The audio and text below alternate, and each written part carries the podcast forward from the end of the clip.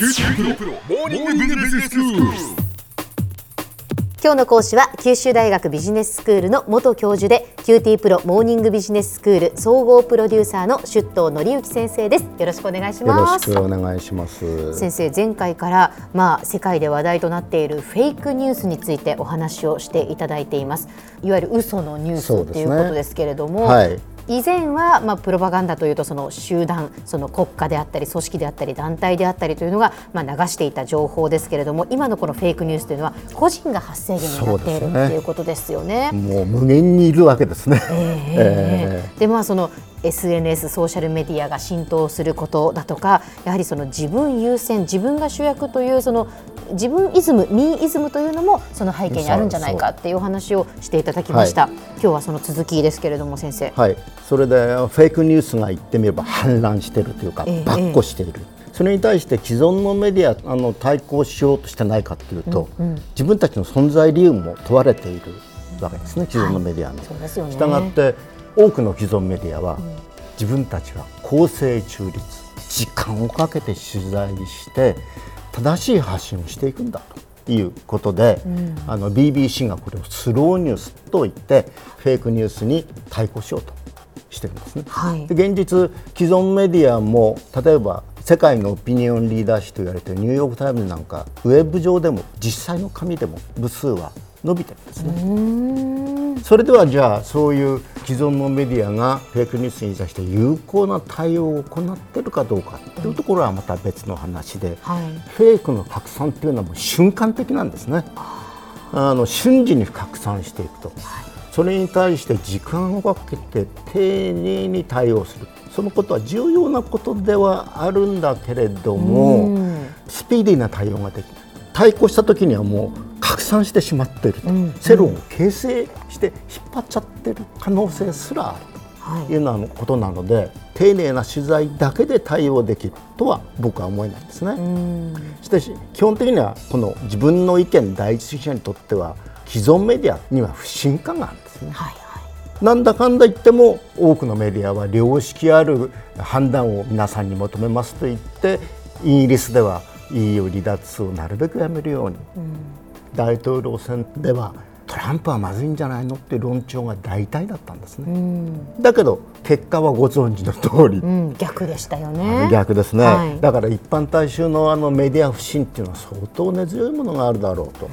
私自身はあの左派系右派系と中間子とあの3子を取って購読しているんですけれども、それは事実っていうものの取り上げ方が自分たちの社の意見記者の意見とないまぜになっていて、真否の確認ってとても難しいです。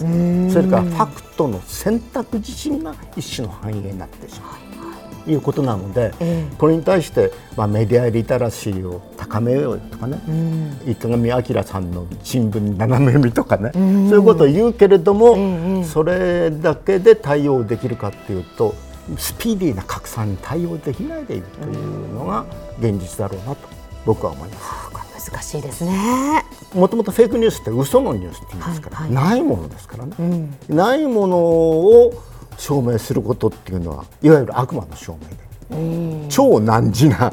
あわけですね、はいはい。そういう中で非常にフェイクニュースに有効に対応している例というのがあって、はい。ええアメリカの NBS でサタデーナイトライブという毎週行われているライブショーがあって、ええ。トランプ大統領ヒラリーはい。オバマ、えプーチン、えはい。金正恩たちの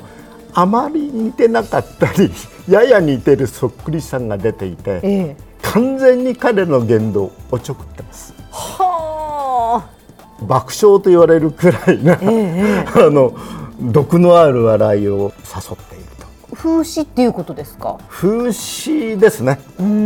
あの正しいのは何だっていう示唆は全くありません。ただ彼らのフェイクさっていうものは完全にあらわにしています。内容の。大変それでタイムリーです。これはあのサタデーナイトライブだけじゃなくてケーブルチャンネルでは、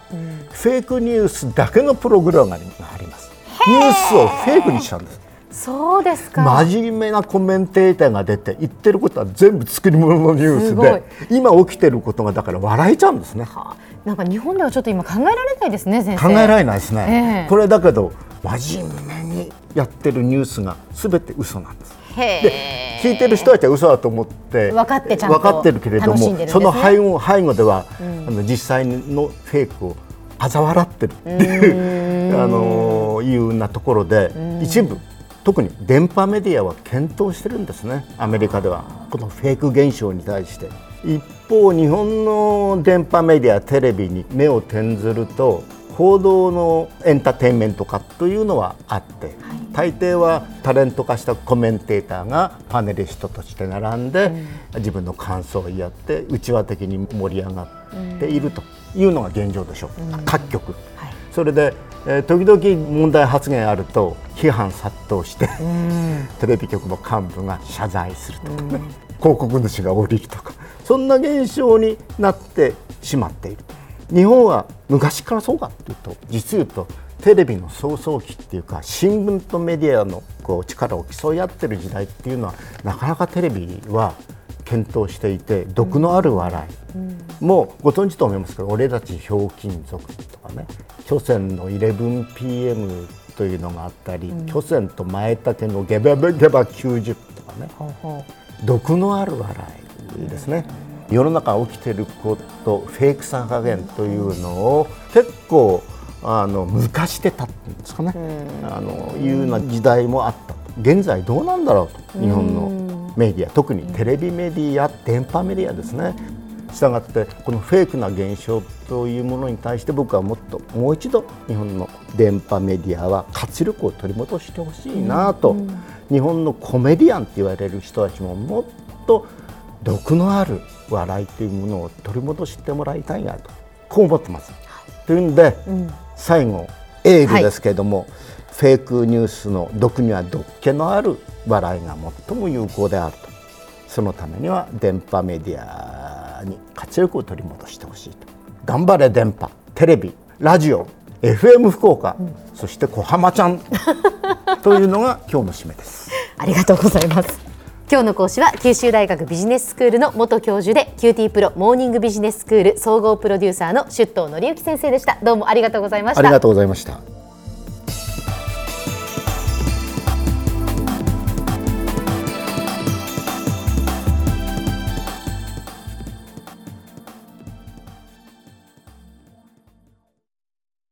QT プロは通信ネットワーク、セキュリティ、クラウドなど QT ネットがお届けする ICT サービスです。九州中に展開した光ファイバー網を基盤に一番身近なビジネスパートナーとして九州の企業自治体の皆様をサポートします。詳しくは QT プロで検索を。